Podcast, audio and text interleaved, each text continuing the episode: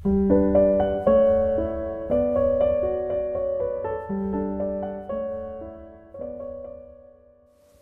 Libro di Cielo, volume ottavo, 29 ottobre 1907. Il vero amore è il sacrificio. Trovandomi nel solito mio stato, mi sono trovata fuori di me stessa e vedevo il bambino Gesù che mettendosi sul mio letto mi batteva con le sue mani tutto il corpo, menandomi anche dei calci. Quando mi ha abbattuto ben bene, calpestato e scomparso. Ritornando in me stessa, non capivo il perché di queste battiture. Solo ero contenta, che mi ricordavo che più sotto mi facevo a Gesù per essere più battuta.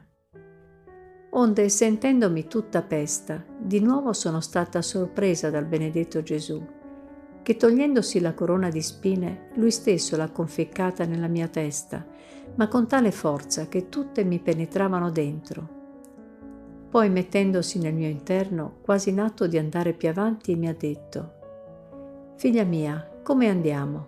Andiamo, andiamo più su nel castigare il mondo. Io mi sono sentita spaventare nel sentire che univo la mia volontà alla sua nell'andare più su nei castighi. E lui ha soggiunto, quello che io ti dico non lo devi dimenticare.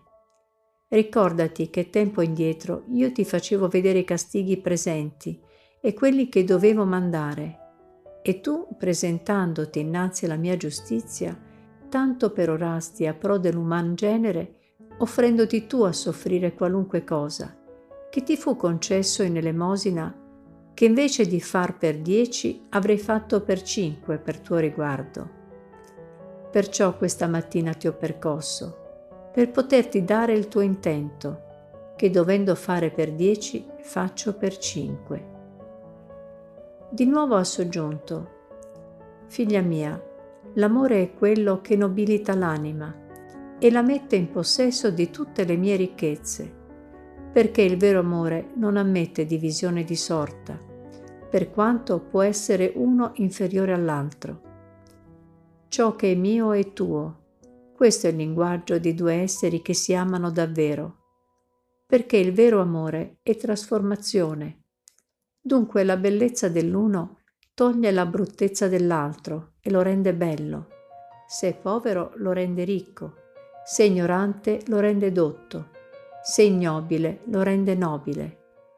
Uno è il palpito, uno il respiro, una la volontà in due esseri che si amano e se qualche altro palpito o respiro volesse entrare in loro, si sentono soffocati, affannati e lacerati e restano infermi.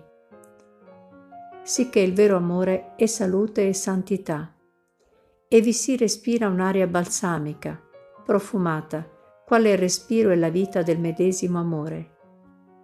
Ma dove questo amore resta più nobilitato, più consolidato, più confermato e più accresciuto.